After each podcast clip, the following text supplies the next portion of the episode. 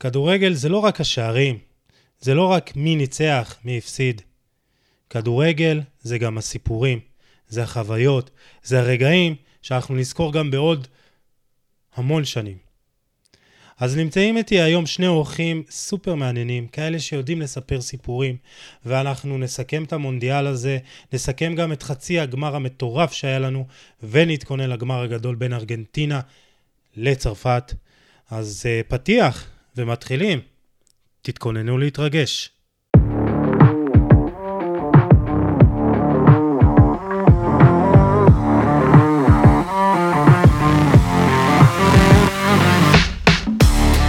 ברוכים הבאים לפרק ה-161 של חולה על כדורגל הפודקאסט, והיום אנחנו מקליטים פרק מיוחד לסיכום חצי הגמר והכנה לגמר, וזה רק הפרק הראשון מבין שניים.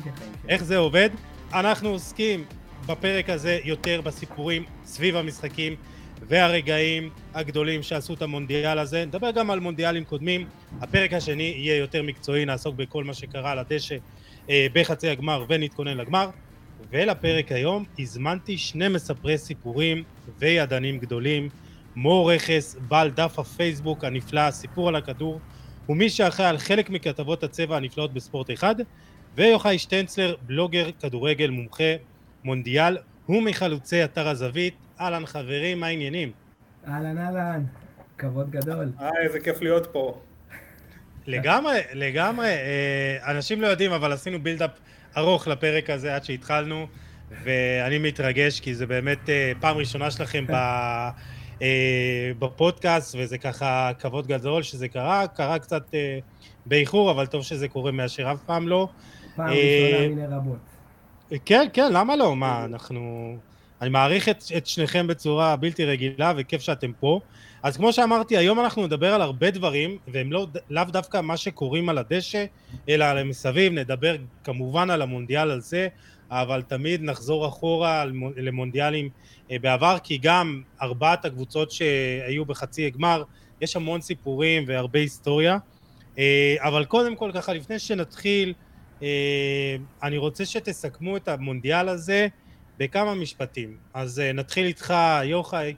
אה, איך אתה מתאר את המונדיאל הזה בכמה משפטים? כמה משפטים. טוב, משפט ראשון באמת שאמרת בפתיח, אבל כיף לי גם גדול להיות פה, גם פה אצלך וגם אצל מור, אנחנו הרבה זמן בקשר והיה לנו כל מיני תכנונים ולעלות ביחד איזה פודקאסט ושמח שזה סוף סוף יצא לפועל.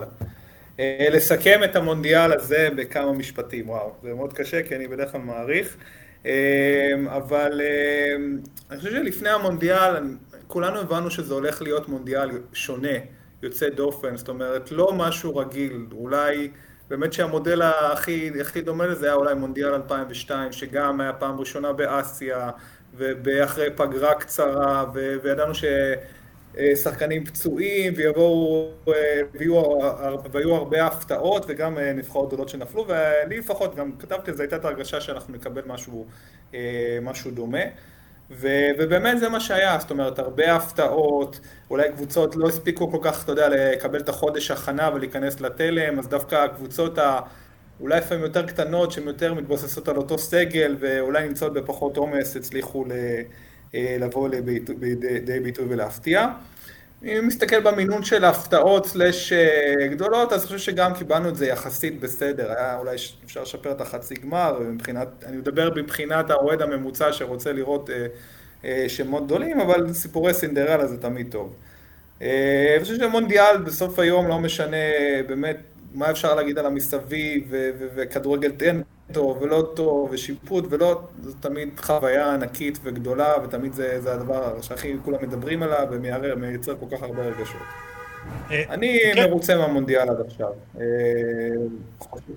אולי חסר לו קצת איזשהו, כאילו, אני חושב שאני קצת מקדים, אני אסתכל אחורה ונגיד איזה משחק כזה שהוא היה בלתי נשכח, או איזה...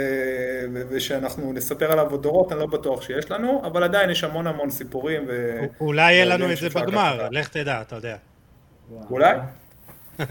אה, עוד נדבר גם על הגמר בין ארגנטינה לצרפת, אבל אה, סיכום שלך, מור, בכמה משפטים. סיכום שלי, אה, טוב, אני לא אשקר, המונדיאל הזה בא לי ברגשות מאוד מעורבים. דבר ראשון ולפני הכל איטליה לא עלתה, שזה מבחינתי כבר להתחיל במינוס. אה, וגם, אתם יודעים, כל הסיפורים הרגילים, שזה באמצע העונה, והרבה כוכבים נפצעו בגלל העומס, וכל הבלגן מסביב לטורניר הזה. אה, אבל כן, אתם יודעים שלאט לאט אתה רואה את הכדורגל, ואתה חווה את זה, והסיפורים, והמונדיאל הוא מגבש. הוא... כל, ה... כל, אנחנו, כל המשפחה פה ביחד, ו... ופתאום... ההרגשה הזו שזה משהו שמאחד את כולם, אז uh, לאט לאט התבשלנו, ובואו נגיד שמבחינתי, אם למונדיאל הזה יהיה סיפור טוב, והסיפור טוב הזה קוראים לו לאו מסי, אז כל, ה, כל העוולות וכל הדיבורים לפני המונדיאל הזה יימחקו מבחינתי. אבל שוב, אתם יודעים, מונדיאל זה חוויה אישית אצל כל בן אדם. אז זו החוויה בדיוק. אצלי. בדיוק, אני, אני אדבר על הצביעות שלפחות שאני חש אותה בכל מה שקשור למונדיאל הזה, אבל אני קודם כל ככה רוצה לדבר עליכם. אה, מור, כמו שאמרתי לך אה, בפתח, כמו שאמרתי בפתיח, יש לך את הדף האדיר, סיפור על הכדור, וכבר אמרתי לך את זה בעבר, שעוד לפני שהכרתי אותך ועוד לפני שהיית סיפור על הכדור מור רכס, אז אתה היית אחד הדפים ששאבתי מהם השראה. ואחד הדפים שעדיין, אני חושב, אולי אה, אה, שכתובים בצורה הטובה ביותר, אז בקצרה כזה, תספר לנו קצת על, ה, על הדף, איך זה נולד, וגם מה הסוד שלך בכתיבה. אה, הסוד שלי בכתיבה זה פשוט לכתוב מהלב, לא, לא לחשוב יותר מדי. Uh, לכתוב מה, מהלב, ולא מה, מהראש ולא מהיד. וקודם כל, מה שאמרת לי זה, זה תקף גם לגביכם, כאילו, שניכם מבחינתי אבירים בעולם התקשורת החדש שנבנה. אה, וחלק מהעולם תקשורת החדש שנבנה, שאני אומר שאנשים פחות צורכים את האתרים הגדולים ויותר באים באמת ל, ל, לעומק, לעמודים כמו שלנו ולפודקאסטים כאלה ואחרים, וככה התחיל בעצם העמוד שלי. הייתי כותב לכמעט כל אתר אפשרי בארץ, ואין מה לעשות, במערכות האלה אתה כפוף לאורחים, אתה כפוף לכספים, אתה כפוף למיליון ואחת דברים. ובסופו של דבר אמרתי ש... שדי, אני רוצה לפתוח משהו משלי, לספר את הסיפורים כמו שאני רואה אותם, כמו שאני חווה אותם. גם אם הם פחות מיינסטרימים ופחות אה, נוצצים. וברוך השם זה, זה הלך, כאילו זה, זה עובד. ודוגמה לכך זה באמת שלושתנו. אז אה, כיף, כיף גדול. אה, אז אה, יוחאי, אתה, זה, זה מצחיק כי מור מדבר על התקשורת החדשה והיום גיליתי שאתה בכלל רואה חשבון. אז במקצועך, אז זה, זה, זה מצחיק שכל אחד, גם אם הוא לא בא מתחום הכדורגל, או גם אם הוא לא שיחק, ו, ואני אגדיל ואומר שאפילו זה, זה, התחושה הזאת הייתה לי בפרק הקודם שהקלטתי עם אפי גורדצר, שהוא בחור נפלא, והוא לא היה שחקן, הוא, אתה יודע, זה לא המקצוע שלו, אבל פשוט כיף לדבר איתו על כדורגל, והוא מבין כדורגל, ולפעמים אני עדיף לדבר עם אנשים כאלה, כן, אה, מאשר עם אנשים שהיו שחקנים גדולים על כדורגל, ואני אבין יותר, אז אה, יוחאי, אני חושב שבאמת, אה, כמו שמור אמר, אנחנו עושים פה משהו ביחד, משהו עצום. לא מהתחום, ובאים ובאמת מדברים ומספרים כדורגל, וכמו שאמרתי, אתה ממקיימי אתר הזווית, יש לך שרשורים אדירים בטוויטר, וגם קשר לשרון דוידוביץ', שאתה מוזמן אפילו להרחיב עליו, אז ככה תעשה לנו סדר בבלגן. מרואה חשבון ועד שרון. וואה, אז ככה, אה, אנחנו, השנה היא על שנה 2005, משהו כזה. אני מתלבט, אני, יש לי עדיין תמיד את החלום, לא יודע מה, להיות בתקשורת ספורט או משהו כזה, אבל מצד שני, אתה יודע, משפחה, לחץ, מקצוע טוב וכל זה. אה, והלכתי באמת על הלימודי ראיית חשבון, ו... אבל, אבל זה, זה תמיד דגדג לי, זאת אומרת, עשיתי לפני על תואר אה, קורס שדרים וכתבים של בני פייסיק, ו... אה, או, איזה שם. ובדיוק, עשיתי, וזה תמיד היה לי חלום, אבל ידעתי שאני לא, לא אלך עם זה, מה שנקרא, באמת, באמת כ, כמקצוע. אה, סיימתי שנה ראשונה של תואר והגעתי ל... ושנה ראשונה הסתיימה בדיוק במונדיאל 2006, ופעם ראשונה בחיים שלי נסעתי לשם, למונדיאל, ו... ובאמת מעבר לאהבה לכדורגל, גדולה לספורט, מונדיאל בשבילי זה, זה מעבר להכל, זאת אומרת זה, זה יוצר אצלי איזושהי התרגשות באמת אדירה, אני מתאר איתך ברמה של אה, שנה לפני, עם זעמים והסיפורים ו, וגם אבא שלי שהוא גם אה, חולה כדורגל גדול הכניס אותי תמיד לסיפורים לדברים האלה בתור ילד, ואתה יודע, ואתה יושב סוף שנה ראשונה ו... בוא נגיד, אה, שנה ראשונה, בראיית חשבון, אני לא יכול להגיד לך שזה הדבר הכי מסיר בעולם. ומצד שני, עם הלהט הזה של המונדיאל. אה, ומשם אה, התחלתי לכתוב בכל מיני אתרים קטנים, מהאתר שנקרא ליגה, ומשם בעוד כל מיני מקומות, וזאת אומרת, וחייתי בשלום עם השילוב הזה של אה, ללמוד ולעבוד באיזשהו מקצוע, אבל עדיין לפתח את ההובי הזה וליהנות ממנו כהובי, ואולי גם לא להעמיס אותו כעבודה, נקרא לזה ככה. באמת כתבתי כל מיני שנים, ו... ובאיזשהו יום אה, תמיר זוארץ, שהוא חבר טוב שלי, שעבד איתי, פנה אליי ואמר אני רוצה להקים אתר וכו', ומה אתה אומר, והוא וברק אה, קורן הקימו אותו ביחד, אני בהתחלה קצת הייתי נגד כי עבדתי בכל מיני אתרים ולא עבדתי, זאת אומרת כתבתי כל מיני אתרים שראיתי שנסגרו ובאמת היה קשה לפרוץ את, ה... את התקרת זכוכית הזאת של האתרים הגדולים. אה, ותמיר התעקש, והם וברק באמת פתחו את האתר ויצרו קהילה מדהימה ומהממת, ושיצא לי באמת להיות חלק ממנה ולכתוב הרבה. אה, וכמו שאתה אומר, באמת למצוא פה דרך הרשתות החברתיות את הקהילה הזאת שלנו, שבאמת שהיא קהילה, שאני מוצא את עצמי מדבר פה עם אנשים אה, כמו מור וכמוך ואנשים אחרים ברשת, יותר משנה את יודעת, עם חברים על... זאת אומרת, זה כבר ממש משהו שהוא חי ובועט והוא כיף גדול, הוא באמת באמת כיף גדול. אמ, ומתוך גם האהבה הזאת למונדיאל, ולא נקרא לזה הרגש הזה, ופתאום אני אגיד כבר משהו שהוא רלוונטי לגביי, אני בהתחלה אמרתי לעצמי, אולי לי יש חלום להוציא איזשהו ספר על משהו כזה, אמ, אבל ישבתי וקראתי תוך כדי ציפור אולימפי, ואמרתי, יש לנו פה באמת את הבן אדם המושלם שעושה את זה בצורה הכי טובה, ושאלתי אותו, הוא, הוא כבר היה פה וסיפר על איך הוא אמר, לא בהתחלה את שרון דוידוביץ', בהתחלה שהוא לא מוכן לכתוב את ספר, ותוך עשר דקות כבר היה בעניין. אמ, ובאמת הוא הוציא ספר... אה, יש לומר, יש לומר שהוא כינה אותך ב... המניאק הזה, כאילו, זה אתה יודע.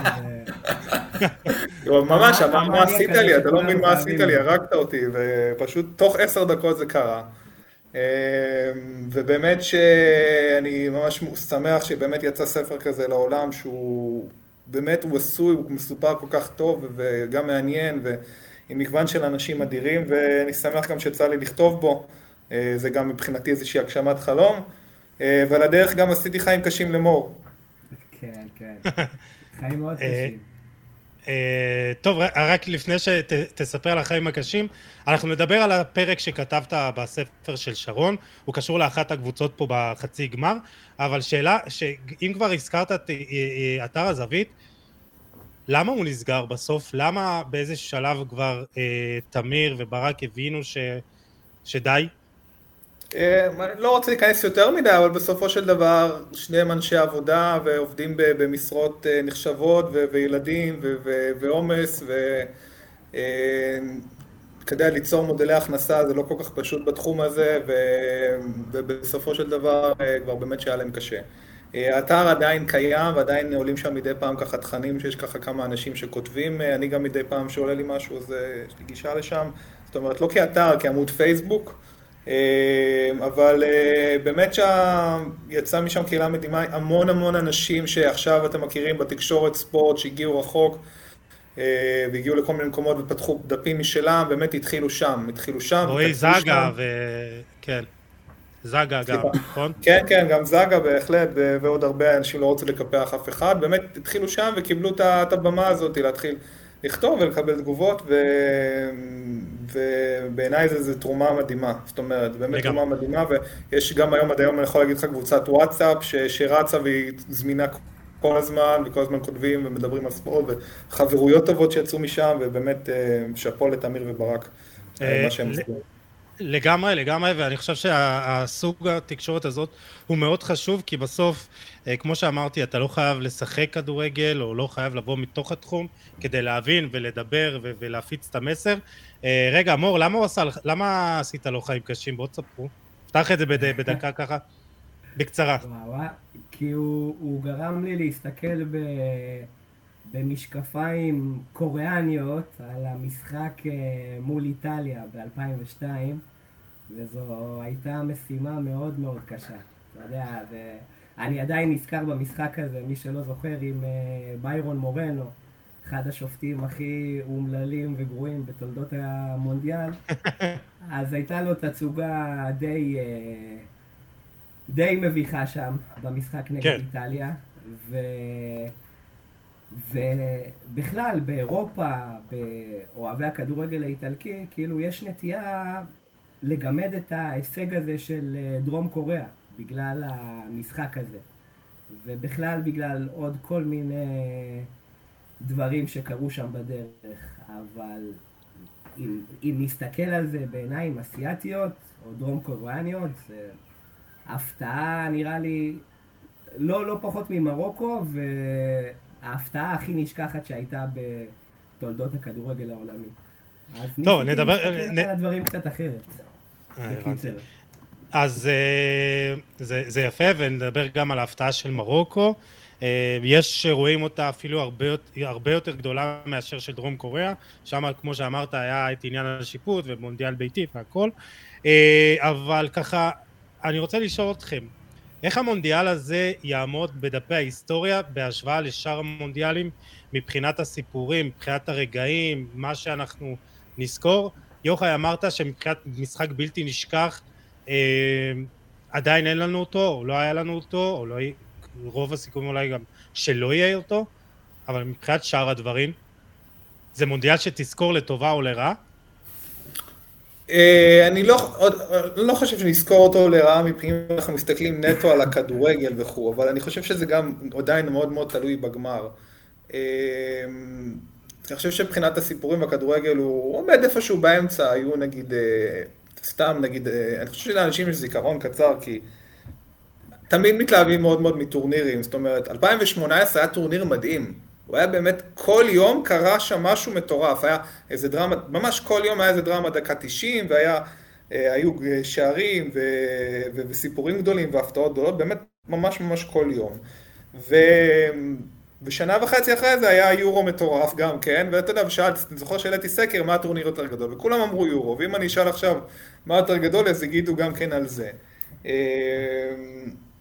אה, יש לו המון לא המון סיפורים, אני חושב אבל כמו שאתה אומר שהסיפור הכי גדול עדיין לא נכתב, זאת אומרת אנחנו חכים עוד לגמר, הגמר, אני חושב שהגמר יכול להיות לו השפעה מאוד מאוד גדולה על איך המונדיאל הזה ייתפס. אה, זאת אומרת עכשיו שארגנטינה צרפת היה המשחק הכי גדול במונדיאל הקודם והמשחק ההוא כביכול הוא, הוא היה משחק מגדיר דרך של אמבפה.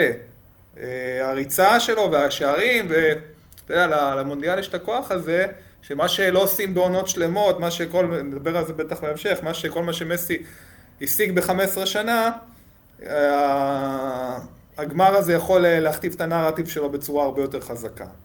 כן. אני חושב שמה שהמונדיאל הזה עוד קצת מראה לנו, זה קורה הרבה פעמים, אבל מתחילים להבין שדברים שגדלנו עליהם משתנים. זאת אומרת, זה אולי קצת לקח גם לגיל שלנו, ואתה יודע, וראייה אולי קצת יותר עמוקה, אבל אתה יודע, אנשים באים ואומרים, אה, הגרמנים האלה, וזה, והם תמיד מנצחים, והם רעים, וכל זה, ווואלה, זה משתנה, זה כאילו אנשים גם... כן. יש אנשים, אתה מדבר אולי עם אנשים שהם לא חיים את הכדורגל כבר כמו, אה, ביומיום כמונו, אני אומר, זה כבר בכלל לא אותו גרמניה, כאילו, לא באופי שהיא משחקת, לא בשחקנים שאיתה, גם, גם דורית, זאת אומרת, זה כבר לא ה... האנשים שגדלו על הדור שאחרי המלחמה של העבודה הקשה ו- ו- ואנחנו נילחם בכל דבר, אלא פתאום חברה שמשלבת זרים, וחברה שהיא ליברלית, וחברה שיותר חשוב לה אה, לעשות את התנועת סתימת פיות מאשר אה, את הניצחון בכל מחיר, זאת אומרת, אה, אתה רואה את ההולנדים שגדלת עליהם כ... כ... כ... אתה יודע, טוטל פוטבול וכל זה, ופתאום אה, דוחפים אה, חלוצים גבוהים וכדורים ארוכים. אתה רואה את הכדורגל האנגלי שהוא משתנה בגלל כל הזרים, זאת אומרת, צריך להבין שדברים מאוד מאוד משתנים. אני חושב שהדברים משתנים, סגנונות משתנים, זאת אומרת, כדורגל ספרדי שפעם היה מאוד מאוד קשוח בגלל התהליכים של קרויף ואז גוארדיולה ודור זהב בברצלונה, פתאום הנבחרת מאוד משתנה, ואז אתה מוציא לה את השחקנים וזה נהיה חסר תכלס למשל. אז אני חושב שזה מראה לנו הכי טוב באמת איך הדברים משתנים ורצה קצת מהקיבעונות שלנו.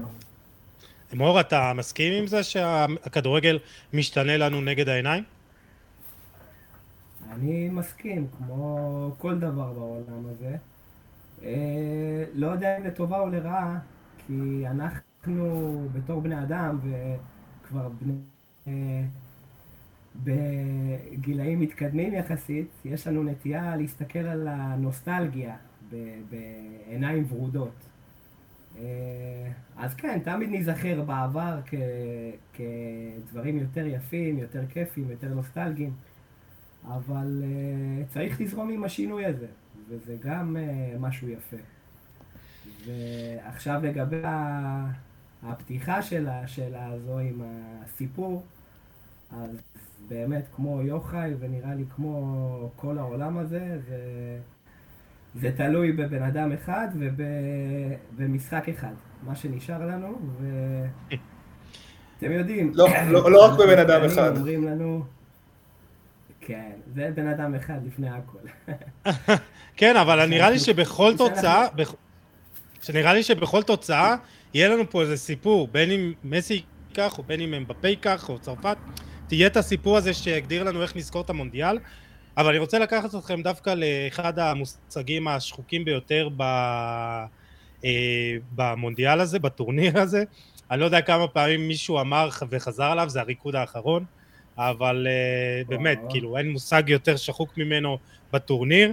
אבל תכלס כאילו הוא נכון, כי זה הריקוד האחרון של קריסטיאנו רונלדו ושל לאו מסי ולוקה מורדריץ' ולואיס סוארז ואדינסון קוואני ואני אכניס גם ברשימה הזאת שחקנים כמו פפה וניקולס סוטמנדי שבאמת מלווים אותנו כבר שנים בטורנירים הגדולים האלה. ואיך שכחתי ממנו ודני אלווס כמובן וכאילו ו- וקיבלנו באמת רגעים מאוד חזקים איתם. אולי גם נאמר. זה... נאמן, כן, זה, זה, זה הקטע, בן אדם בגיל 30 ויכול לתת uh, עוד 6-7 uh, שנים בכיף כמו מוד, מודריץ', אבל לא נראה לי שזה יקרה. אבל אנחנו רואים, ובאמת קיבלנו המון רגעים מטורפים, בין אם זה קריסטיאנו רונלדו שיורד חפוי ראש, בוכה, באיזה מין אה, פרידה כל כך כואבת, ואתה אומר, לא מגיע לו דבר כזה, כאילו מגיע לו פרידה הרבה יותר אה, אה, עם כבוד. ואתה רואה גם את אה, לוקה מודריץ', ש, שאומנם עשה טורניר ענק, ובאמת, כאילו קרואטיה עשתה הישג גדול, והוא יורד בכבוד מלכים, ואתה אומר, בואנה, איזה יופי, איזה כיף. זה מגיע לו הדבר הזה. ואתה רואה כמובן את, אה, את מסי, איך שזה הסתיים, ואני לא יכול שלא לשכוח את הבכי של לואיס סוארס, שבעצם מתייפח בבכי על, על הספסל לבד, וקיבלנו את הרגעים האלה. כאילו, מעבר לכדורגל, מעבר למי שתיקח את המונדיאל, מעבר למי שיקח את מלכות השערים, קיבלנו פה חתיכת רגעים ש... אתה יודע, אלה, אלה, הם בסוף נשארים איתנו, עם כמה שאנחנו ככה, לא יודע מה, אולי מזלזלים בהם כעת, אני, אני אזכור את הירידה של, של סוארז ושל רונלדו. לעד, אני חושב, יוחאי. תשמע, אין ספק באמת, אני חושב שגם בגלל שהיום שה... הרפואה מאפשרת לשחקנים לשחק הרבה יותר זמן, אנחנו מקבלים אותם תקופות יותר ארוכות, ו... אני חושב שזה גם תשובה לכל מי שמפקפק בכדורגל מועדון, בכדורגל נבחרות, בחשיבות שלו, אתה רואה על השחקנים ועל כולם כמה זה חשוב להם לעשות משהו על הבמה הכי גדולה, לעשות בשביל המדינה, בשביל האוהדים שלהם. אתה רואה את לואיס סוארז, זאת אומרת, אפילו לא נגמר המשחק, הוא מבין ש... שיכול להיות שזה ייגמר, למרות שיש עוד מספיק זמן, הוא גם מבין שהוא לא יכול, אה, הוא לא יכול להושיע, כאילו הוא לא יכול אה, לעלות ולעשות משהו. הזכיר לי קצת את ה... הכדור הזה שהוא נגע ביד ועומד בחוץ ומסתכל, כוסס ציפורניים. אה, וכואב לך הלב עליו, על שחקנים כאלה, אפילו גם על קריסטיאנו רונלדו, שאני אוהד ריאל מדריד, אני חושב שהוא שחקן מן הסתם מהגדולים בהיסטוריה, אני חושב שהוא השחקן הכי תחרותי בהיסטוריה שהיה. אני לא מאוהביו, אני חושב שהוא יכל לגרום לכך שהסיום של הקריירה שלו היה נראה אחרת. אבל כשאתה רואה אותו שם עומד ובוכה, כי הוא מבין שהוא לא יעשה יותר משהו גדול בכדורגל העולמי, הלב שלי ממש יצא אליו. למרות שיש דיווחים שהוא רוצה להישאר עוד ליורו הקרוב, אז לך תדע. אני את האמת, כש, כשראיתי אותו יורד שם, אה, אה, אה, חשבתי לעצמי שהוא לא יכול להרשות לעצמו לסיים ככה את הקריירה והוא ירוצה לפחות עוד איזה טורניר גדול, או אפילו להישאר ב- ב- ב- באירופה, לא ללכת לכסף הגדול של הסעודים, אבל זה באמת לפעם אחרת. מור, דעתך, אה, יש רגעים גדולים מהטורניר הזה שאתה תיקח? יש רגעים אה, מאוד גדולים. הם, מבחינתי הם גם אה, מחוץ לכר הדשא. כל המסביב, כל ה... הצבע של הקהל, הצבע של האוהדים, זה משהו שאני לא, לא זוכר הרבה זמן במונדיאלים. סתם לדוגמה, רגע שנחרט אצלי זה כל uh, כוכבי העבר של ארגנטינה, בטיסטוטה וקרספו וכל הכי גדולים שיש, יושבים ביציע ו- ו- ומשתוללים כמו, כמו ראשוני הברא ברבה. אז uh, הצבע במונדיאל הזה הוא בעיקר בא מהקהל, מה, מהמסביב, uh, שזה גם משהו שהיה מאוד כיף לראות. כי, כי דיברנו על זה אולי בתחילת הטורניר, וזה אולי מתקשר לי לשאלה הבאה, זה שבעצם היה את סיפור הקהל המזויף, שבאמת אה, הקטרים שילמו לעובדים זרים כדי אה, שיצבעו את הרחובות, אבל בסוף כן ראינו אה, את הקהל אה, מגיע אה, בהמוניו, במיוחד של אה, ארגנטינה, מקסיקו, הקהל אה, הערבי, אז כן קיבלנו את הצבע של הקהל האותנטי, אה, ואני רוצה לקחת אתכם דווקא ל... לעניין הצביעות. אני מרגיש צבוע, אמרתי את זה גם בתחילת הטורניר, שאמרתי לעצמי, מצד אחד אנחנו כביכול מלינים על השחיתות של קטר ואיך שהיא קיבלה את הטורניר, על היחס של אה, הקטרים ללהט"בים ולאוהדים וההגבלות, ו... אה, היה עוד הרבה דברים אחרים שבאמת היו קשים לעיכול, בוא נגיד ככה. ומצד שני אנחנו מסקרים את זה כאילו שום דבר לא קרה. ומתייחסים לכדורגל והכל, וכאילו, אני לפחות בהתחלה הרגשתי ועדיין מרגיש קצת צבוע, כי בסוף אי אפשר, אי אפשר להתלונן על משהו אחד ואז לקבל אותו. אני הרגשתי את ה... את ה...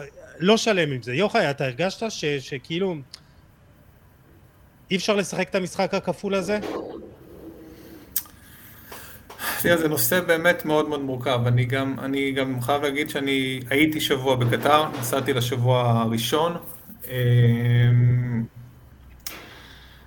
גדול לי מדי להתייחס להכל אה, מבחינת כל השחיתות אה, ועובדים זרים, ואני חושב שהם all together זה בסדר, אה, זה בסדר, כאילו, כן, מן הסתם לבקר ולהגיד על דברים שהם לא בסדר ולראות איך, איך צריכים לשפר אותם. אה, אני למשל לא יכול להגיד לך למה אני נסעתי, כי אני מבחינתי זאת החוויה באמת הכי גדולה בעולם, בסוף מעבר למשחקים, באמת לראות אנשים מכל העולם שמגיעים ונמצאים במקום הזה ביחד. אה, אנשים שאספו את כל המשפחה מאקוודור, שזה חצי עולם לנסוע, אנשים שבאו מטיבט ליום אחד רק לראות את נבחרת אנגליה. אמ, ואני לא יודע, יכול להיות שצריך להיות יותר אלטרואיסט ולבוא, לא, אני מחרים את כל הדבר הזה. אה, לי זה קשה, כי אני אוהב את הכדורגל, אני אוהב את השחקנים, זאת אומרת, כמה שזה קרוב להם, אני חושב שזה בסדר לעשות את ההפרדה הזאת. לעניין אוהדים, אני גם רוצה להגיד עוד משהו, אמ, כי גם בתור אחד שהיה שם. אז ביום הראשון אתה מגיע באמת, וזה עוד מוזר לך, זה חדש. המון המון אוהדים ערבים, המון אוהדים אה, בנגלדשים והודים שחיים שם או שהגיעו וכל זה, וזה באמת, נקרא לזה מרגיש לך לא אותנטי, קראנו לזה בצחוק אה, מונדיאל מאלי אקספרס. אה, אבל דווקא אני רוצה לקחת, ועכשיו אני לא מתייחס באמת לעניין של קטר והשוחד ומה שהם עשו לזה, אני מתייחס, שנייה אני שם את זה בצד, באמת למונדיאל בעולם הערבי. אה, ואני פה מחזק את הדברים שדווקא אורי לוי מבבא גול, שעושה עבודה מדהימה באמת אה, בכאן ובכלל כל הדרך, אומר, המונדיאל הוא באמת של כולם, זאת אומרת, למה אני הולך עם חולצה של ברזיל מישראל, ואני חושב שאני יותר אותנטי מהאוהד הבנגלדשי עם חולצה של ברזיל, זאת אומרת, מה עושה אותי יותר אותנטי ממנו? לא יודע, אתה מקבל על זה כסף? מה? אתה מקבל על זה כסף? אני לא חושב שאולי יכול להיות שבאמת הם עשו מאמץ למלא אצטדיונים וכולי, אבל באמת, אני חושב, אורי דיבר על זה, באמת שיש אהבה גדולה על המשחק בעולם הערבי, ואתה רואה... אתה רואה 50 אלף איש שבאים ממרוקו ומסעודיה, ואתה מבין שיש שם קהל גדול שצמא ואוהב ואוהד כדורגל, והוא בא לדבר הזה, והוא גם צריך להיות חלק מה, מהחוויה הזאת של, של אירוח של מונדיאל. אני לא, לא, לא יודע ולא רוצה להגיד, אני לא מאמין שכמויות אה, אדירות של אה, כל כך הרבה אנשים קיבלו כסף, אני מניח שהם רצו למלא אצטדיונים, ו... לא הרגשתי שהאווירה אה, מאוד, לא הרגשתי שהאווירה מזויפת, בוא נגיד ככה.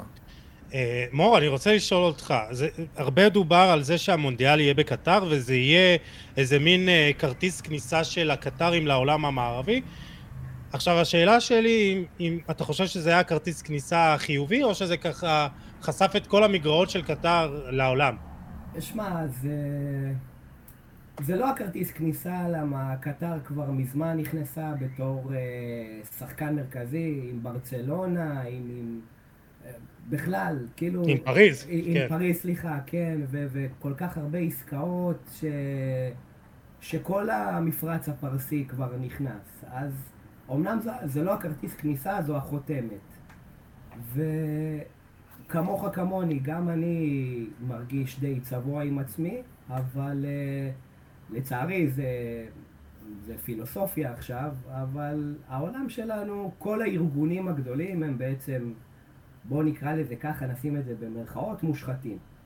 זה, הכדורגל לא שונה מזה, זה גם לא פעם ראשונה, היה את המונדיאל באפריקה, היה את המונדיאל ברוסיה, ש, שפוטין בכבודו ובעצמו שלח אה, כוחות גרילה, כאילו אימן אותם בשביל לשמור על סדר, כאילו יש כל כך הרבה טורנירים ונכון ש...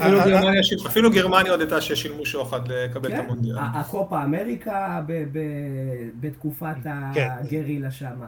כאילו, יש כל כך הרבה דברים רעים. אז אתה אומר שזה תמיד היה וכאילו עכשיו אנחנו... זה לא שונה ממה שהיה מבעבר? אני אומר משהו שהוא קצת אה, לסגור עיניים, אבל אני בתור האזרח הקטן, קל לי ליהנות מה, מהטוב. אני לא רוצה להסתכל על כל הרע, כי אם אני אסתכל על כל הרע, זה יוריד לי את... אתה תמצא בכל דבר, אתה אומר. בדיוק. אני רוצה אבל עוד משהו שכן, אני חושב שקצת כן מפריע לי, זאת אומרת, אני רואה את זה מתבטא ב... ולענות לשאלה שאתה אומר, אני חושב שזה עשה להם באמת בסוף שירות רע. זה שירות רע, כי גם מה שיצא עכשיו על פיפ"א, התוכנית, וגם הכסף שהשקיעו, ואתה באמת מבין שהם, כאילו, אתה אומר, אני, אני כאילו כבר לא מאמין לכלום. העיתונאי האמריקאי, אתה אומר, לא יודע, אני לא יודע מה היה שם, אין, אין לי מושג, כן? אני נשמע... למרות, שאתמול, למרות שאתמול המשפחה כן הוציאה מכתב רשמי ואמרה שהוא מת כת... לאחר נתיחת הגופה, שהוא מת כתוצאה מפיצוץ באבי הרוקים או קרע שם, אז, אז כל החששות או הפחד שאולי הייתה שם ההתערבות של הקטרים, אתה יודע, אה, התבדו, אבל אני חושב שעצם זה שאנחנו בכלל חושבים על זה כאופציה, עצם זה שכל פעם שיש שיפוט, אתה אומר, נתנו, אם היה פנדל גבולי למסי, נתנו אותו, רוצים שהגדולות יעלו, הנה, אין, כאילו עצם זה, החשש שלנו הוא שם, אתה לא, אתה באמת כבר באיזשהו מקום לא מאמין לכלום, ואתה מאמין שפיפ"א תעשה כל מה שהיא יכולה, כדי שהשחקנים הגדולים, הנבחרות הגדולות, בטח שהאייקונים של אה, פריז וקטר אה, יצליחו, אתה מרגיש שהם הם יעזרו לזה, וכאילו כאילו לדעתי כבר בגלל שכבר כל כך מדברים על זה, וכל כך obvious, אז כאילו גם אולי באיזשהו מקום להם אין את הבושה והחשש הזה, אומרים טוב, גם ככה, אנחנו באמת רוצים שזה ייראה מונדיאל הכי גדול והכי טוב, אנחנו נעשה הכל, אז אתה... אני חושב שהספורט וושינג הזה לא עבד לטובתם, לדעתי, עוד פעם, כנראה אולי יש דברים אחרים של קשרים עסקיים וכלכליים וזה, שאנחנו מחוץ לרדאר שאנחנו לא יודעים, אני חושב ש... אני לא חושב שזה עזר תדמיתית, אמרו, כן. טוב, וואו, הנה הגענו לקטר, איזה מדינה נאורה, ואיזה כיף פה, ואיזה... ואיזה זה. כן. זה לא, אני לא חושב שזה עשה את השירות הזה. כן, אנחנו תמיד מסתכלים על זה מהעין הישראלית, ו... אנחנו לא, לא, לא חשנו שם רצויים, קשה, אבל קשה זה כבר משהו... כן, קשה מאוד. קשה ואני מבין את זה, אה, אבל אולי נחזור לשם באולימפיאדה בעוד כמה שנים, אבל בואו נתקדם לחצי גמר. אה, חצי גמר הראשון, קרואטיה מובסת 3-0 על ידי ארגנטינה, אה, ומה שהיה חשוב לי לדבר איתכם זה שבאמת, אה, אה, אנשים יודעים את זה, כן, אבל חשוב גם לחזור על זה ולהדגיש את זה עוד יותר. קרואטיה קיבלה את העצמאות שלה, היא, נפרדה מיוגוסלביה רק ב-1991, וזה כבר, זה כבר חצי הגמר השלישי שלה מאז. היא עשתה גמר מונדיאל אה, במונדיאל הקודם, היא הגיעה לחצי גם ב-98 ועוד מעט נגיע לפרק שלך יוחאי, במה שהיה גם המונדיאל הראשון שלה אי פעם, אה, רק ב-2010 היא לא העפילה, בשאר הטורנירים היא לא עברה שלב הבתים. ביורו הראשון שלה ב-96, זה בעצם גם היה הטורניר הגדול הראשון שלה, היא הגיעה עד לרבע גמר, והיא הגיעה למעמד הזה בפעם נוספת ב-2008, ורק ביורו 2000 היא לא העפילה. ואני אומר בואנה, זו מדינה של 4 מיליון וקצת תושבים, שישראל היא למשל פי אה, 2.5 ממנה. אה, מור, מה, מה הסוד של, של קרואטיה לדעתך? הסוד של קרואטיה זה, זה בדם. בוא נגיד שלקרואטים, לבלקנים, לא זורם דם בוורידים, זורם איזה מין משהו של מלחמה ש... שקשה להסביר אותו. שמע, עכשיו אמנם אנחנו ראינו יחסית אה, דור חדש ב... במונדיאל הזה, כבר אין לך את מנזוקיץ' ואין לך את רקיטיץ', אבל אה, קח לדוגמה שחקן כמו לוברן, סבבה? כאילו הוא שחקן לגיטימי וקבוע בסגל. אתה יודע, לפני, לפני הטורניר עשיתי עליו כתבה, הבן אדם ראה חצי מהכפר שלו נשחט. כאילו, וואו. כל הח... הוא כל... דוד שלו שיספו אותו ב... בסכין מול הפנים של המשפחה שלו. כאילו, והם הם כאילו חיו חיים שהכדורגל בעצם היה הכלי לבריחה שלהם, הכלי שנתן להם בעצם תקווה. ואתה אתה רואה את זה אצלם, שזה פשוט עובר מדור לדור. וזה משהו, אי אפשר להסביר את זה אחרת. הם, הם גדלו להילחם במונדיאלים האלה, בטורנירים האלה. מצד שני הם גם שחקני כדורגל לא רעים בכלל, אנחנו רואים את מודריץ' ועכשיו אנחנו מסתכלים על אה, יוסקו גב, אה, גוורדיול שעזוב את המופע שלו נגד, נגד מסי, אנחנו, כן. כן אבל אנחנו רואים כאילו שחקנים שהם יודעים לשחק עם הכדור אבל ככה אה, בואו בוא נתקדם. יוחאי, בספר של אה, שרון, פילי מונדיאל, כתבת פרק על הנבחרת הקרואטית ב-98, אז בוא תספר לנו ככה ספוילרים מהספר. אספר אה, ספוילרים וגם אתחבר באמת למה שיש היום, אז קודם כל, בסדר, היא מדינה חדשה, אבל כמובן זה לא אנשים שבאו, נפלו מהירח, הם היו חלק מיוגוסלביה שתמיד הייתה חזקה בספורט, כאילו, ב... הגיעה, ב... זאת אומרת, חלק מהסגל שלה במונדיאל 90, יוגוסלביה הגיעה לרבע גמר, אה, הם לא נפלו מהשמיים. אבל מצד שני, אתה, יכול- אתה, אתה אומר, בסדר, זה חלק מהימים היוגוסלביים. אז אתה רואה את סרביה, שהיא נבחרת שלפעמים לפעמים מבחינת כישרונות לא נופלת מקרואטיה, ולפעמים הם מצפים לכל טורניר להיות הסוס השחור, וכל טורניר הם בועטים בדלי ועם מנגנון הרס עצמי ומוצאים את הדרך, ומצד שני קרואטיה אה, מוציאה מים מהסלע. אה, ואני חושב שמחבר את זה באמת למה שמור אמר, זאת אומרת, הדברים שהם עברו, הם, הם היו יותר, נקרא לזה, הצד הנרדף, הצד הנתקף, המיעוט, נקרא לזה, שמול הסרבים, הצד החלש יותר, ו- ומחבר את זה למה שאמרתי, לעניינים תרבותיים שגם קשורים לסגנון, זאת אומרת, הם באמת גדלו על הדבר הזה, הם, לוחמים, הם בשביל הדגל, הם נלחמו בשביל העצמאות שלהם, אם זה הסיפור על בובן שבעט ב... אה, שבעט בשוטר, במשחק המפורסם, שזה גם אה, סיפור בפני עצמו. אה, ו... ויש להם את החולצה, ובאמת הפרק מתמקד הרבה בחולצה שלהם, בחולצת המשבצות הזאת, שכאילו שברגע שהם לובשים אותה, אז הם מקבלים איזה שהם, נקרא לזה, כוחות על. כאילו תמיד אומרים, אה, לפני טורניר, אתה אומר, בואי, אם יוגוסלביה לא הייתה מתפרקת, איזה נבחרת היה אפשר להקים, יא אללה, כאילו איזה נבחרת חלומות. ואתה אומר, רגע, קרואטיה, כשהיא נפרדת, היא הגיעה ליותר הישגים ממה שיוגוסלביה הגיעה במשך 50 שנה. אה, צריך להזכיר שהיה להם שנים באמת ש... זאת אומרת, הם כן, כן, היו בחצי גמר 98, אבל מאז הם לא עברו בתים עד 2018. זאת אומרת, הם כן נבחרת חזקה עם הרבה כישרונות שעולה. אבל כמו שמור אמר, על שחקנים כמו לוברן, על מודריץ', שביום אחד ברח מהבית ועזבו את זה, כשסבא שלו, האהוב שלו, נרצח ונשאר מאחור. ומצליחים באמת להוציא איזשהו מיץ, וכבר בזכות 2018 לבנות איזשהו ביטחון, זאת אומרת זה הולך וגובר, ניצחנו פעמיים בפנדלים, אז למה שלא ננצח גם הפעם? ולא לוותר ולא להתייאש, גם אם היכולת עכשיו אגב הייתה פחות uh, טובה ממונדיאל קודם. זאת אומרת היכולת של הנבחרת היא באמת הצליחה בשיניים, ובקושי עברה את בלגיה, ובקושי עברה את יפן, ובטח שבקושי עברה את ברזיל, אבל נלחמו ולא ויתרו, ובאמת צריך להוריד בפניהם את הכובע. אה, הפכו את עצמם, פתאום זה כבר, אתה אומר, אוקיי, זאת הפתעה שהם שם, זאת לא הפתעה, הם כבר היו שם פעם קודמת, הגיעו לגמר, זה לא הפתעה, וככה מבססים מורשת ו... אה, ונרטיב, זאת אומרת, וזה משהו שאני מאמין שישרת אותם גם קדימה, זה כבר לא רק איזשהו דור זהב, אה, זה שחקנים שמתחלפים, ו... ויצור של ספורט על, באמת. אה, לגמרי, וגם העתיד של הוורוד. אה, אז ללכת אה, לקרוא את הספר ואת הפרק על קרואטיה. אז... בין היתר. כן, בין היתר. אי אפשר שלא לדבר על לוקה מודריץ', וכאילו הזכרת את הסיפור שלו, ואני לא חושב שיש אוהד כדורגל ממוצע סביר פלוס שלא מכיר את הסיפור האישי שלו, אבל באמת מה שהוא עושה בשנים האחרונות אני חושב שזה הרבה יותר אה, משמעותי, ושרון דוידוביץ' גם נכנס פה, אה, הוא הכניס את אה, לוקה מודריץ' בספר שלו, 50 הגדולים בדור האחרון, במקום 47, 46, והוא סיפר שהיו לו גם הרבה ביקורות שאמרו, לא מגיע ללוקה מודריץ' להיות בחמישים הגדולים ביותר, כאילו עד לפני ארבע שנים, יכול להיות שזה באמת, הרבה אנשים היו מסכימים עם זה.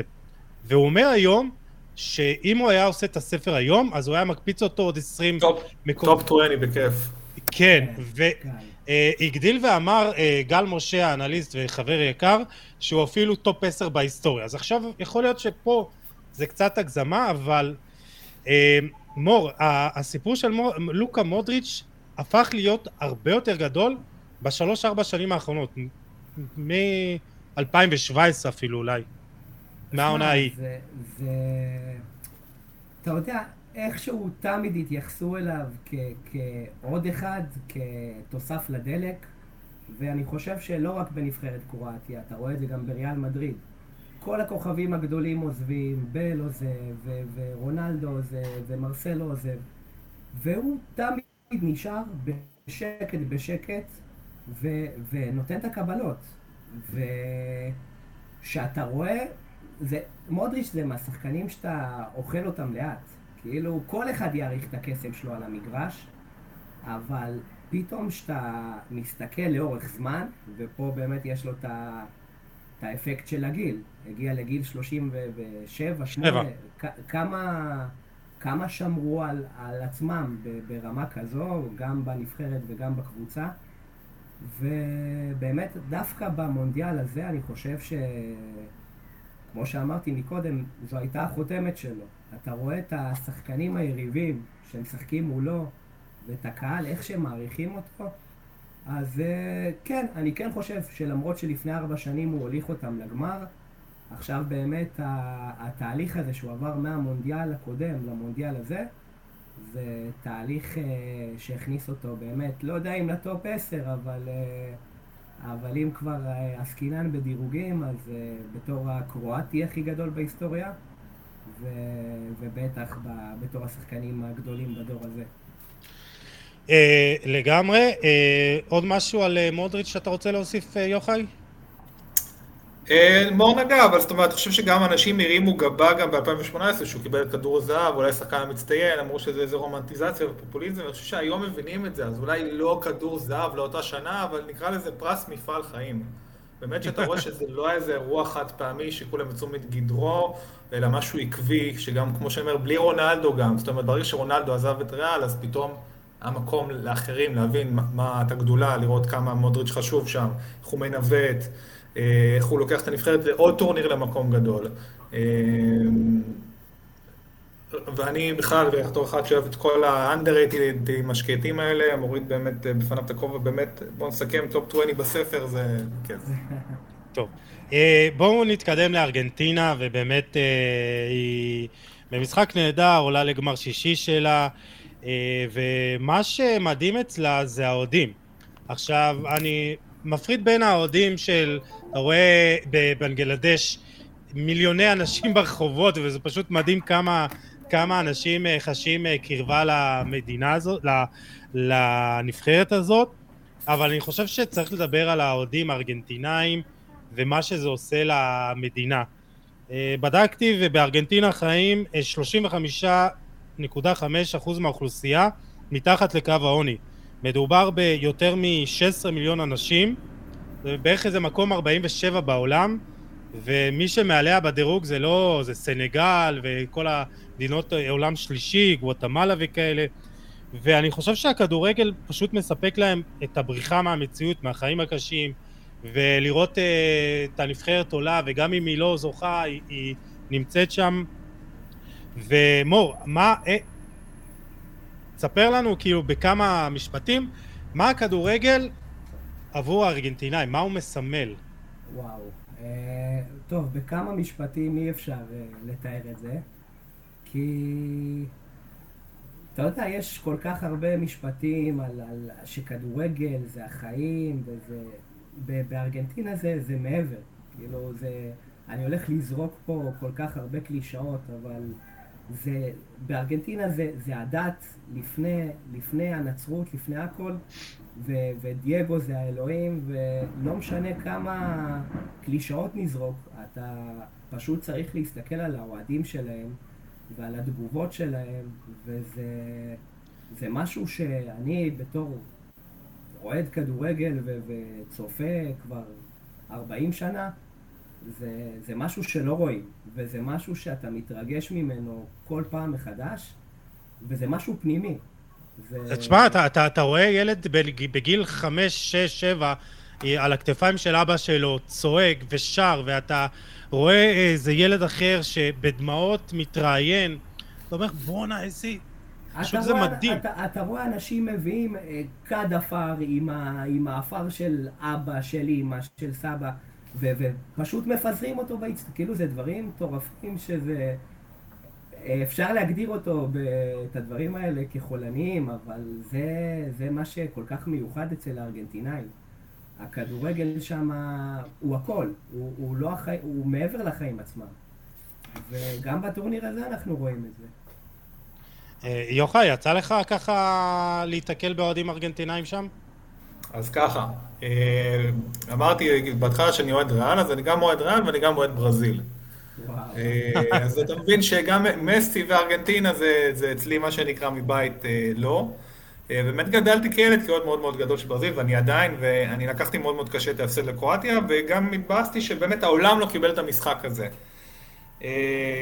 אז באמת יש לי אנטי גדול לארגנטינה, אין לי שום דבר נגד מסי, הוא, הוא הכי גדול שראיתי, אה, אבל לא יכול להגיד שאני עכשיו מתקרב לפסטיבל, ואני רואה שהרבה אנשים באמת כבר נמאס להם מכל הרומנטיזציה ואוהדים ומסי וזה, וזה באמת כבר נגרע להם מאוס, בטח שאתה ציני לדבר הזה. אבל הייתי בארגנטינה מקסיקו, ואני גם מכיר את ארגנטינה, טיילתי שם בעבר, ואנשים באמת מדהימים, והייתי במשחק, במשחק היה נורא. אה, לא קרה שום דבר במשחק, היה שתי גולים, היה, באמת זה הדבר היחיד שהיה בתקציר. ו...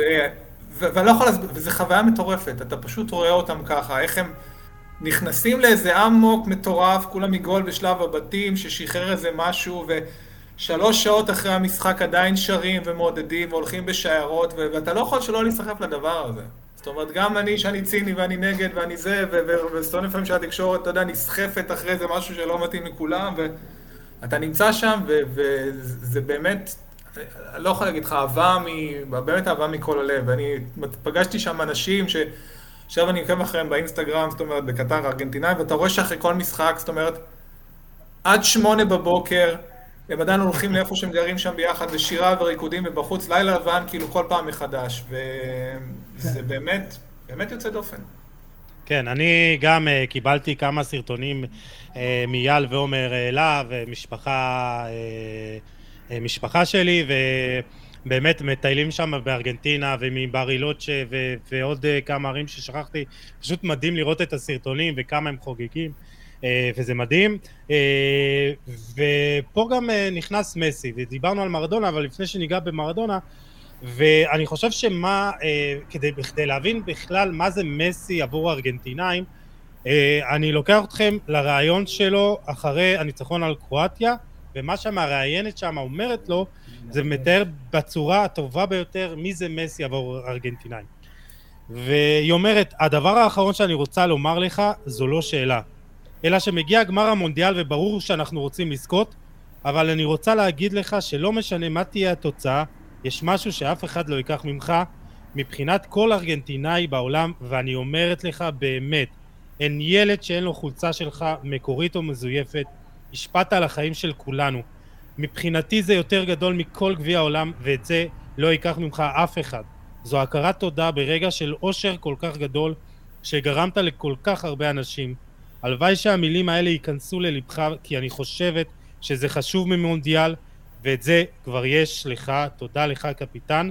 והקרדיט לתרגום הוא לאברהם בן עמי, שהעלה את הסרטון מתורגם לחשבון הטוויטר שלו, אז קודם כל תודה ותעקבו אחריו, אבל מור, אני חושב שהקטע הזה, ראיתי את זה ואמרתי, כאילו מסי, אני לא יודע אם הוא מתקרב לדרגה של מרדונה מבחינת איך שהוא נתפס עבור העם הארגנטינאי, אבל לא יודע, אולי כן, כאילו, אולי הוא גם עכשיו עבר לאיזה דרגת אל. כי זה תקופות שונות, כן? כאילו, דיברנו בהרבה פרקים קודמים על ארגנטינה, וזה כאילו תקופות שונות, אבל... אני, אני מס... בכלל, אני שונא את, ה, את ההשוואה הזו, כי זה, זאת השוואה שבעצם אי אפשר להעמיד אותם אחד מול השני, כאילו... זה תקופות אחרות, זה, זה אנשים שונים, גם אני לא אוהב את ה... את המושג הזה שמסי, איך זה נקרא? מרדוניזציה? כן. אתם יודעים, דייגו הפך להיות כזה בגלל שה... שהוא נולד ככה. החיים שלו הפכו אותו לכזה בן אדם מחוספס, לפעמים יתר על המידה. ומסי, אתה רואה שזה בנייה של, של נטו הכדורגל, ש... שלא לא זרקו אותו למים העמוקים. הוא, הוא שלב אחרי שלב אחרי שלב, וזה, זה אגב, זה לא מתחיל במונדיאל האחרון, וזה גם לא מתחיל, זה התחיל כבר בקופה שהם הפסידו בחצי גמר לברזיל. מה, ב-2019? כן, ו- ואחרי זה עם המכות עם גרי מדל במקום 3-4, כבר, כבר אז ראית שמשהו השתנה אצלו. ו, ובקופה האחרונה... בקופה, זה במיוחד היה, בדו-קרב מול קולומביה, בפנדלים, ואז בגמר. כאילו ראו איזה משהו אחר אצל מסי. והגדולה של מסי, לפחות בעניין הזה, זה שהוא לא רק בנה את עצמו להפוך למסי החדש, הוא גם בנה את כל, ה, את כל השחקנים מסביבו ש, שישחקו בשבילו. כבר זה לא שהוא משחק בשביל כולם כמו שעד עכשיו היה, עכשיו אתה רואה שכולם פשוט, גם אין כבר שמות. לאוטרו, אתה רואה על הספסל, דיבלה לא רואה דקה, דימה... זה מי ש... שיילחם ומי שייתן את הדם ומי שיהיה טוב בשביל לאו, בשביל הנבחרת, אז הוא יישאר. אז uh, פה אני חושב שזו הגדולה הכי גדולה של מסי, מעבר ל... לקסמים שלו על קר הדשא, זה שהוא הוא, הוא בנה נבחרת חדשה, שהיא לא הכי טובה והיא לא מהחומר שחקנים הכי נוצץ, אבל זו נבחרת שבאמת, אני לא זוכר הרבה זמן, נבחרת ארגנטינאית ש...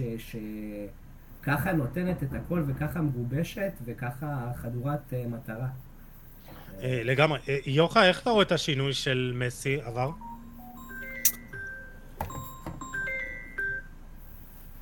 אמ, אני לא יודע לגבי שינוי, אני חושב, אני, מצד אחד אני באמת הבן אדם שהכי יעריך את המונדיאל וההשפעה שלו והגדולה שלו לעומת הדברים האחרים. ומצד שני, זאת אומרת, אנשים פה מתלהבים מדברים שמסי עשו, והוא באמת עושה אותם כבר 15 שנה. זאת אומרת, אני חושב שהוא הוכיח שבכדורגל... הוא ממש טוב. גדול. מה? הוא ממש טוב. הוא ממש טוב, הוא יודע, וגם אם משווה למרדונה לאורך זמן ולאורך זה, והישגים וכל זה, או אפילו שחקנים אחרים, זאת אומרת... אני חושב שבכדורגל הוא באמת אה, כנראה אולי הכי גדול שהיה, אבל זאת אומרת, הוא, הוא, הוא, היה צריך לשכנע עכשיו את הארגנטינאים, שלא רק שהוא כדורגלן ממש טוב, אלא שהוא באמת יירק דם ויעשה, זאת אומרת, מרדונה הרי זה לא רק הכדורגל, זה התחושה הזאת שהוא הוא, הוא כמו הבן אדם האחרון ברחוב, שיעשה הכל וישרוט ו... וישרוד ויגע ביד ו... ו... ולא יודע מה יעשה בשביל המדינה וישב ויבכה אחר כך. אה, אז את, את זה מסי הוסיף לעכשיו, זאת אומרת, הוא הוסיף לעכשיו. אני, אני באיזשהו מקום חושב ש... אם אני אסתכל בצדק על הכדורגל, שאולי כדאי שהוא ייקח כדי שיגידו שהוא באמת הכי גדול, כי, כי, כי הוא באמת הכי גדול. כאילו, הוא לא, הוא לא צריך את ה... כאילו, אם הוא היה מפסיד עכשיו להולנד בפנדלים, הוא לא היה הכי גדול. אתה מבין? זאת אומרת, ה... לוקחים את ה... שמים את הנרטיב על הדבר הזה, ו... ו... אבל מצד שני קשה באמת להישאר אדיש לשינוי הזה, אני חושב שזה באמת חשוב בעיקר לארגנטינאים, אה, לראות איזשהו קצת יותר, או אולי אתה יודע מה, גם ליתר אוהדים שיראו אותו כאיזשהו ילד אה, שנער, כאילו פלקט כזה, בלי רגשות, ש... שפשוט כדורגלן ממש טוב, אבל אה, מה שנקרא, בחור כזה שלא מדבר, שחשבו פעם שהוא אילם. זה, זה כש, כי, כי, כי ההשוואה היא למרדונה. מצד שני, אתה רואה הרבה שחקנים אחרים שהם גדולים ומדברים עליו שמל, ובכלל אף אחד לא נכנס ל, לעניין הזה של המרדוניזציה או לא מרדוניזציה. זאת אומרת, מבפה פשוט, אתה רואה אותו מורס על המגרש, ולאנשים זה מספיק, אבל מסי, בגלל שהוא מארגנטינה ובגלל שהוא כאילו אמור להתעלות על מרדונה, אז רוצים גם שהוא יהיה יותר מחוספס. כן. אה, אז, אבל מצד שני, אי אפשר להגיד שזה לא קורה. אנחנו רואים את זה קורה, אנחנו רואים אותו יותר בעל הכדור. ואנחנו רואים באמת שהצליחו לבנות איזשהו תלכיד שהוא טוב, שהוא באמת אה, משרת אותו. באיזשהו מקום, אני חושב, לוקח את זה עמוק כמו לפורטוגל של 2016, כאילו, פורטוגל אנחנו מגדירים אותה עם שחקנים, אתם רואים עכשיו יצירתיים וטכניים, והיו גם בעבר, אבל ברגע שהצליחו לבנות איזושהי יחידה שהיא, נקרא לזה, ממקסמת את היכולות של הכוכב, ובאמת, אה, שבלי אגו ובלי שום דבר, וכנראה שזה עובד יותר טוב. פחות כוכבים, יותר אה, לוחמים. יותר שומרי ראש. כן. דה פול זה היה, תשמע, החסימה של אה, פרדס אה, במשחק הייתה מדהימה, ובאמת רואים. אגב, אני קצת כאילו פחות יותר בלוחמים, אבל יותר, אני לא יודע, משהו שהוא מתאים טקטי, באמת בצורה הזאת של... קטונתי וזה, אבל זאת אומרת, לא... בטוח שגם מונדיאלים קודמים רצו לתת את כל הנשמה למען ארגנטינה, כי האוהדים האלה ראינו אותם בכל מקום. גם ברוסיה, שארגנטינה זה היה ארגנטינה אולי הכי חלשה שאני זוכר, וגם מבחינת חיבור עדיין האוהדים היו שם ובטירוף. כן. אה, יצרו איזשהו תלכיד ואיזשהו ביטחון, ו... וכן, ואמונה, וכנראה גם הוא לוקח על עצמו את זה יותר, אני לא כן. לא יודע. בואו נתקדם, ככה אני רוצה שעדיין נספיק לדבר טיפה על מרוקו וגם צרפת. אז מרוקו, דיברנו עליה, מסיימת מסע קסום עם הפסד 2-0 וגם היא גרמה לצרפת לא להיראות מדהים. אה, וככה אנחנו מתייחסים אליה גם כנבחרת ערבית ראשונה שבכלל מגיעה למעמד הזה, לנבחרת אפריקאית שגם כמעט סידרה לנו גמר לא אירופאי. אה, אבל מור, אם להגיד את האמת, רוב השחקנים, או חלק לא, לא קטן מהם, בכלל נולד בצרפת, בהולנד, והתחנך שם גם ערכים אירופאים וגם כדורגל, אז אולי אנחנו לא צריכים להתייחס אליה כנבחרת אפריקאית על מלא? אה, שמע, מרוקו היא מורכבת, ואני חושב שדווקא המורכבות הזו זה מה שיצר את הקסם במונדיאל הזה. כמו שאמרת, אתה יודע, לא, הרוב הגדול לא מרוקאים. אלה גדלו בגטו מהגרים בהולנד, אלה גדלו בגטו מהגרים בצרפת, כאילו... וברגע שאתה גודל רחוק מה, מהמולדת של ההורים שלך, איפה ש... אתה יודע, תמיד מכניסים לך, לך את זה לראש. המולדת שלנו, המולדת, אז זה די מגביר את תחושת אה, זהות. ואני חושב שבמונדיאל הזה ראית את זה באופן מובהק. כאילו הם אה, שיחקו בשביל דגל מרוקו ובשביל הסמל, אה, כמו שהרבה שחקנים שנולדו במולדת לא שיחקו. אה, אז דווקא זה מה שמייחד את מרוקו. כאילו ששחקנים מחוץ למרוקו באים ונותנים הכל אקסטרה. אז זה היה יפה לראות את זה. אז זה היה, היה הכישרון האירופאי עם החיבור למולדת אה, אה, והפטריוטיזם שלהם שלא עבד. אה, יוחאי, זה, זה, זה הקסם כאילו, לפי דעתך שלהם? כן, כאילו אני כן חושב שכן צריך להתייחס אליהם בטח כנבחרת מרוקאית, אני מניח שרובם כן גדלו בקהילות עדיין שהם, בגלל שיש הרבה אנשים, זאת אומרת הם לא גדלו עדיין בקהילה נקרא לזה מרוקאית, ו... ואתה רואה גם את החיבור שלהם באמת לדגל, ברור שהחינוך האירופאי מאוד מאוד עוזר. מצד שני אתה רואה גם, היום גם את רוב הנבחרות ממערב אפריקה, אה, שגם כן גדלו ונולדו בצרפת וכו', ועדיין אולי לא מצליחים לעשות את הקפיצות מדרגה האלה, הרבה פעמים בגלל ההתאחדויות ואימון וכו'. אמ, אז, אז מרוקו באמת אה, הביע באמת איזשהו, כנראה גם שילוב של דור מאוד מאוד מוכשר וגם אה, לכידות. עוד משהו שמאוד עזר להם זה באמת המיקום בקטר. אה, אנחנו רואים שהיה להם רוב מאוד מאוד משמעותי ביציעים, אנחנו מדברים על 40, 50, 30, אתמול אפילו דיברו על יותר 60 אלף איש ביציעים, הם הייתו באווירה מאוד מאוד ביתית. ובאמת, יש איזשהו ביטחון שנבנה גם תוך כדי טורניר, זאת אומרת, אתה... הצליחו לגרד משחק אחרי משחק אחרי משחק, והרגישו שהם בלתי ניתנים להכנעה, זאת אומרת, נכנס, אה, פתאום הבלמים מתחלפים והשוער לא משחק והם עדיין לא סופגים. אה, ואגב, אתמול ראינו שכשהם בפיגורים יודעים גם לתקוף, אה, לשחק יפה וללחוץ ולהגיע למהלכים, אז בכלל שאפו אליהם. דיברנו קצת על הרגעים, וכאילו, שהם הפכו ל... אני לא יודע איך להסביר את זה, כן? אני גם...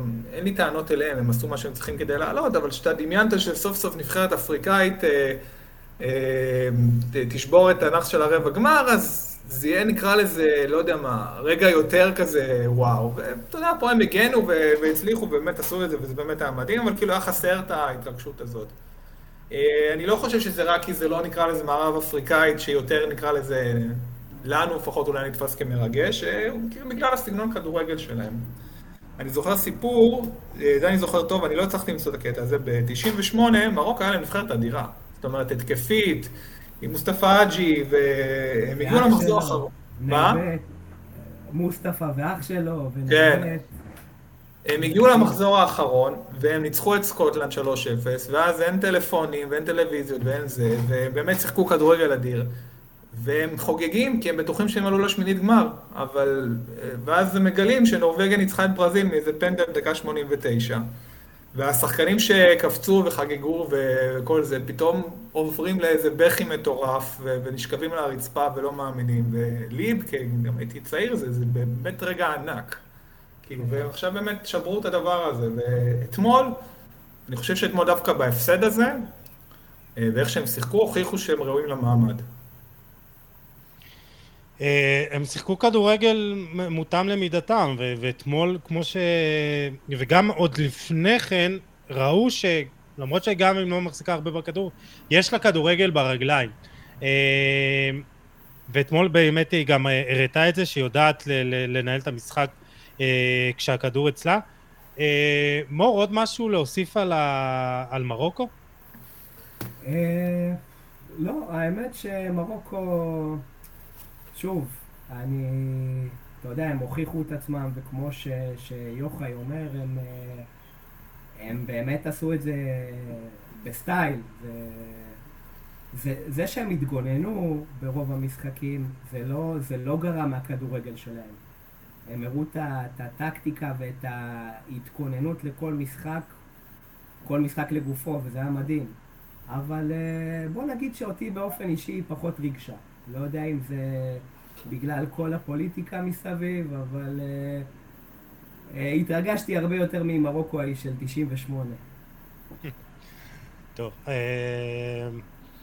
אז נתקדם.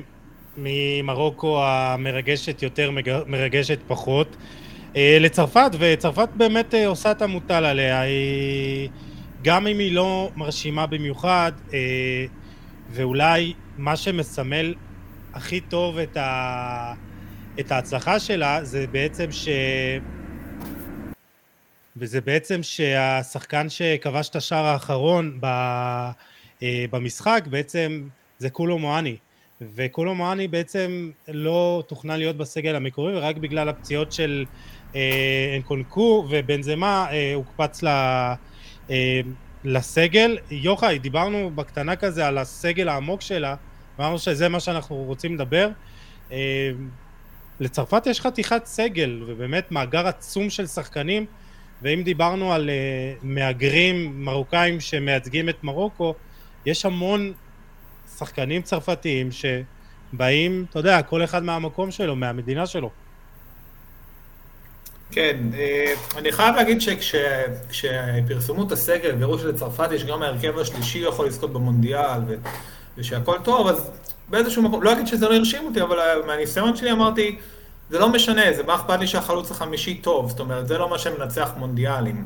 מנצח מונדיאלים שיש אה, נבחרת שהיא מנוסה, שיש לה שלד טוב עם אה, מנהיגים, זאת אומרת, בנקודות מאוד מפתח מסוימות במגרש, באמצע המגרש, בהגנה ובהתקפה.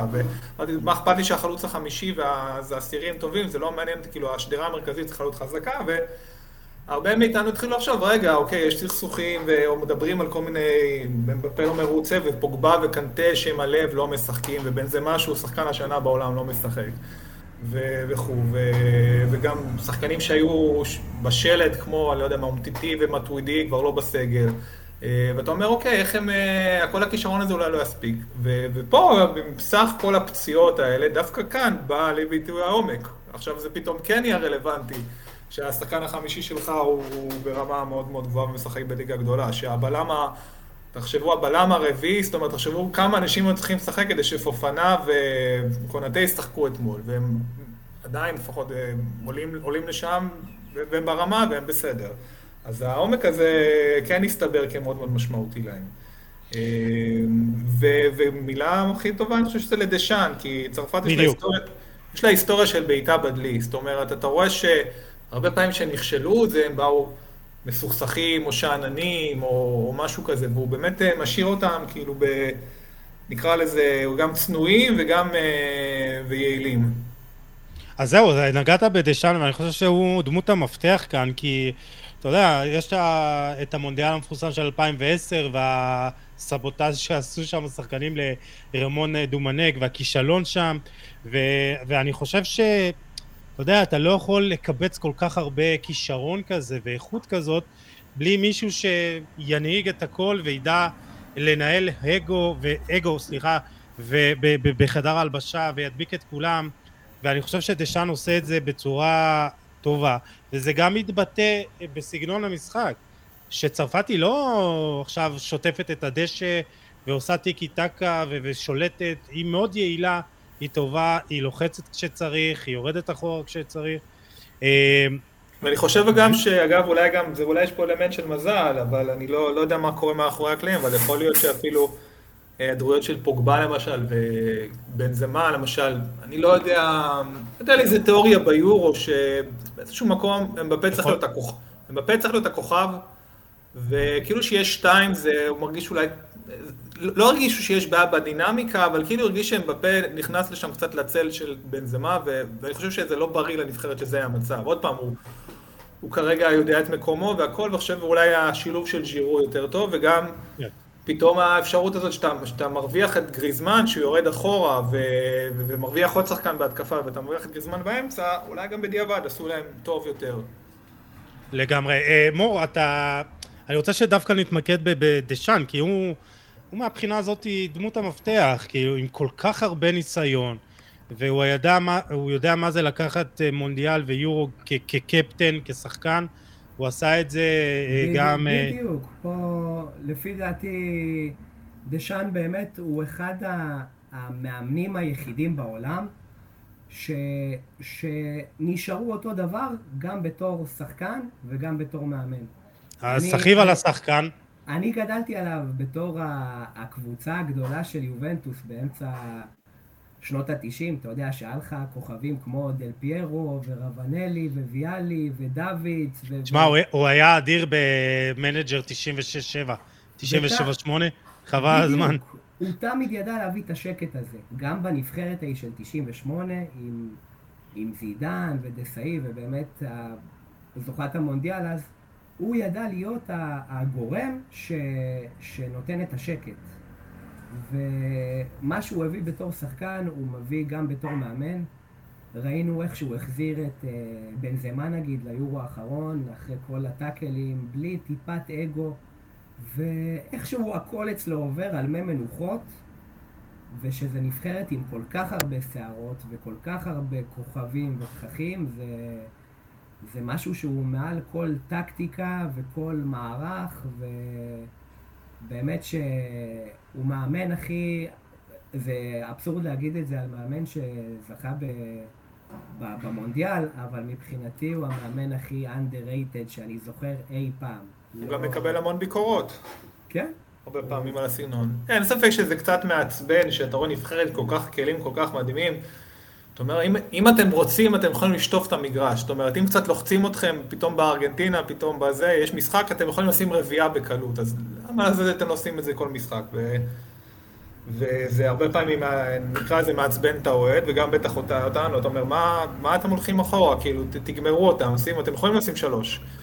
אה, אבל מונדיאל הרבה פעמים צריכים דרך הגנה, ו- ולא לעלות מעל הפורפיק. הייתה איזו סטטיסטיקה מטורפת שנבחרות שמישהו עשה, אני לא זוכר מי, שעושה לקח 15 נבחרות שניצחו בשמינית אה, בהפרש של שלושה שערים ומעלה. וכמעט כולם עפו ברבע.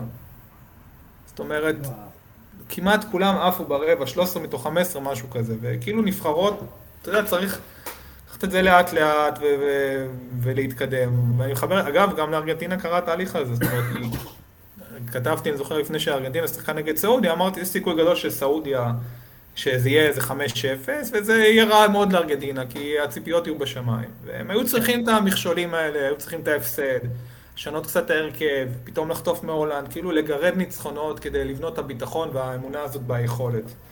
אה, ואם אני לך את זה לכיוון של צרפת, אז, אז הם גם עושים את זה בשיטה הזאת, זאת אומרת, הם, הם באמת מגרדים את המשחקים האלה. ובינתיים זה מוכיח את עצמו.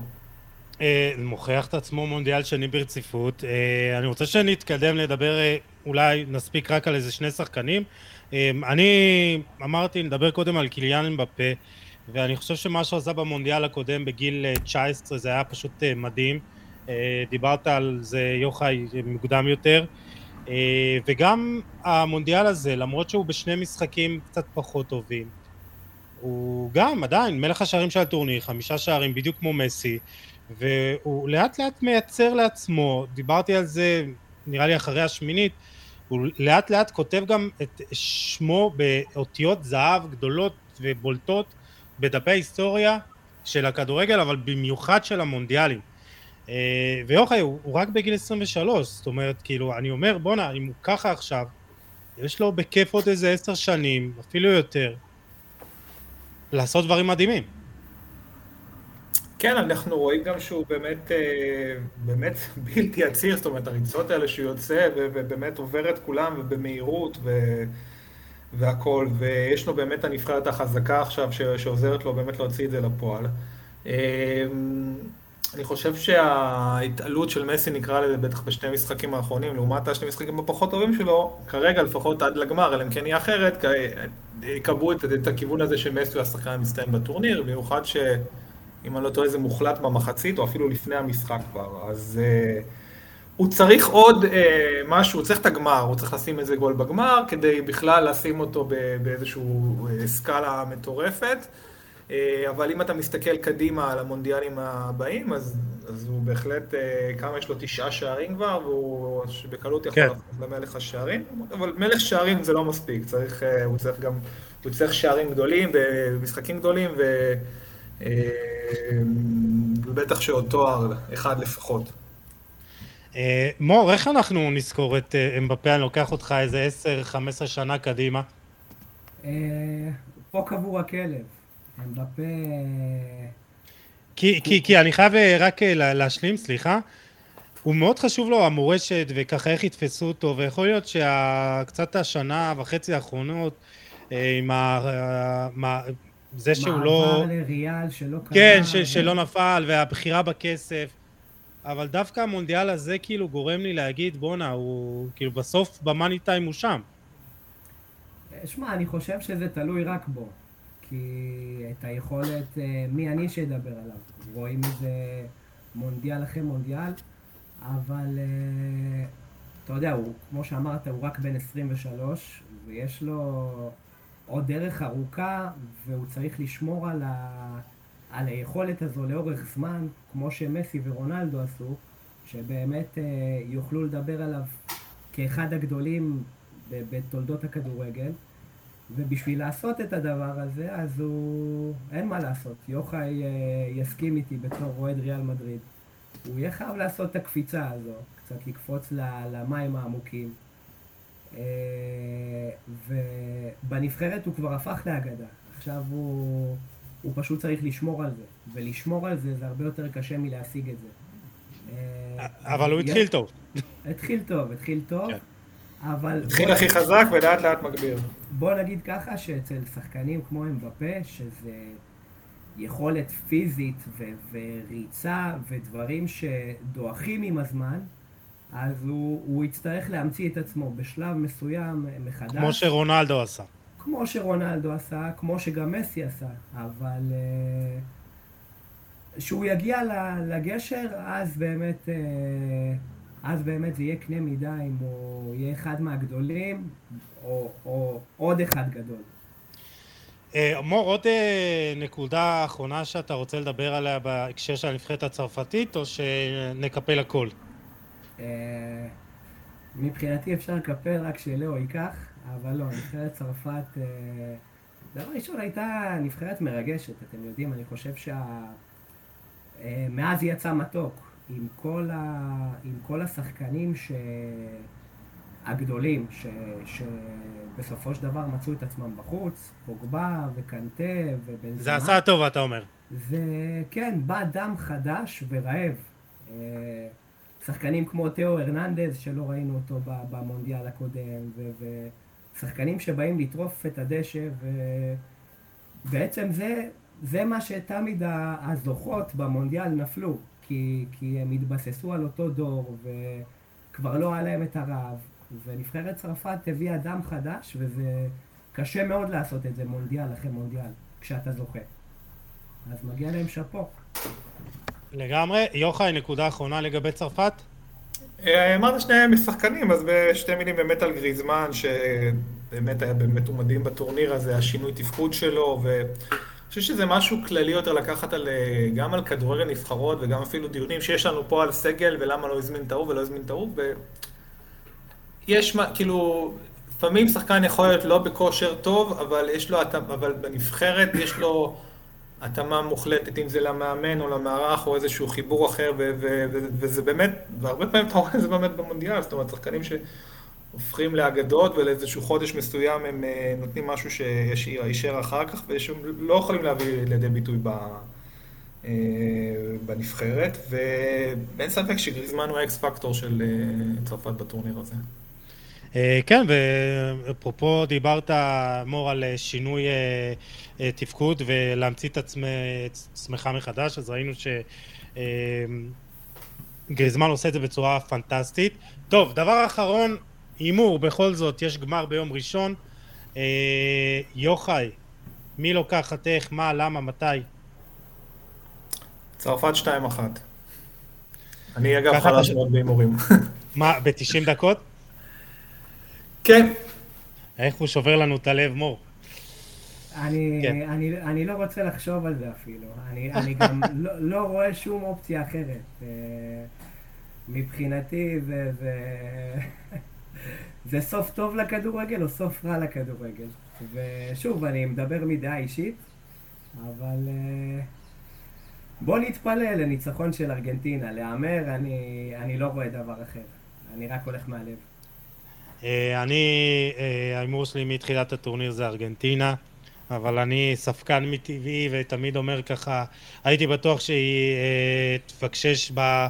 אה, מול הולנד בהערכה ובפנדלים וגם אה, נגד קרואטיה אבל אני אמשיך עם הלב ואני אגיד אה, ארגנטינה. ארגנטינה מתישהו 90 דקות הערכה פנדלים אני ככה הכל יתקבל בברכה ואני חושב שנסיים מור רכס הסיפור על הכדור תודה רבה היית לי לעונג ויוחאי שטנצלר בלוגר שרשורון אה, אתר הזווית אה, לשעבר. תודה רבה לכם, חברים. הגלגל שמסובב את הכל, יוחאי. תודה חבר'ה, היה כיף גדול, באמת כיף גדול, ויאללה, בהמשך עוד, מונדיאל 2026. אה, פעם קודם, הרבה קודם. מה, ב-2024 ישראל, ביורו. נכון, נכון, נכון. יאללה, חבר'ה, לא? היה תענוג. ביי, תודה ביי. רבה לכם, אנחנו ביי, ניפגש, אה, אנחנו ניפגש בעתיד וניפרד מהמאזינים, תודה לכם, אתם תמיד מוזמנים כמו תמיד לשתף, לתייג, אה, להאיר את עינינו עם פידבק, אני תמיד מתייחס לזה ברצינות וניפגש בפרק הבא שזה ממש עוד מעט, אה, יאללה, ביי. thank you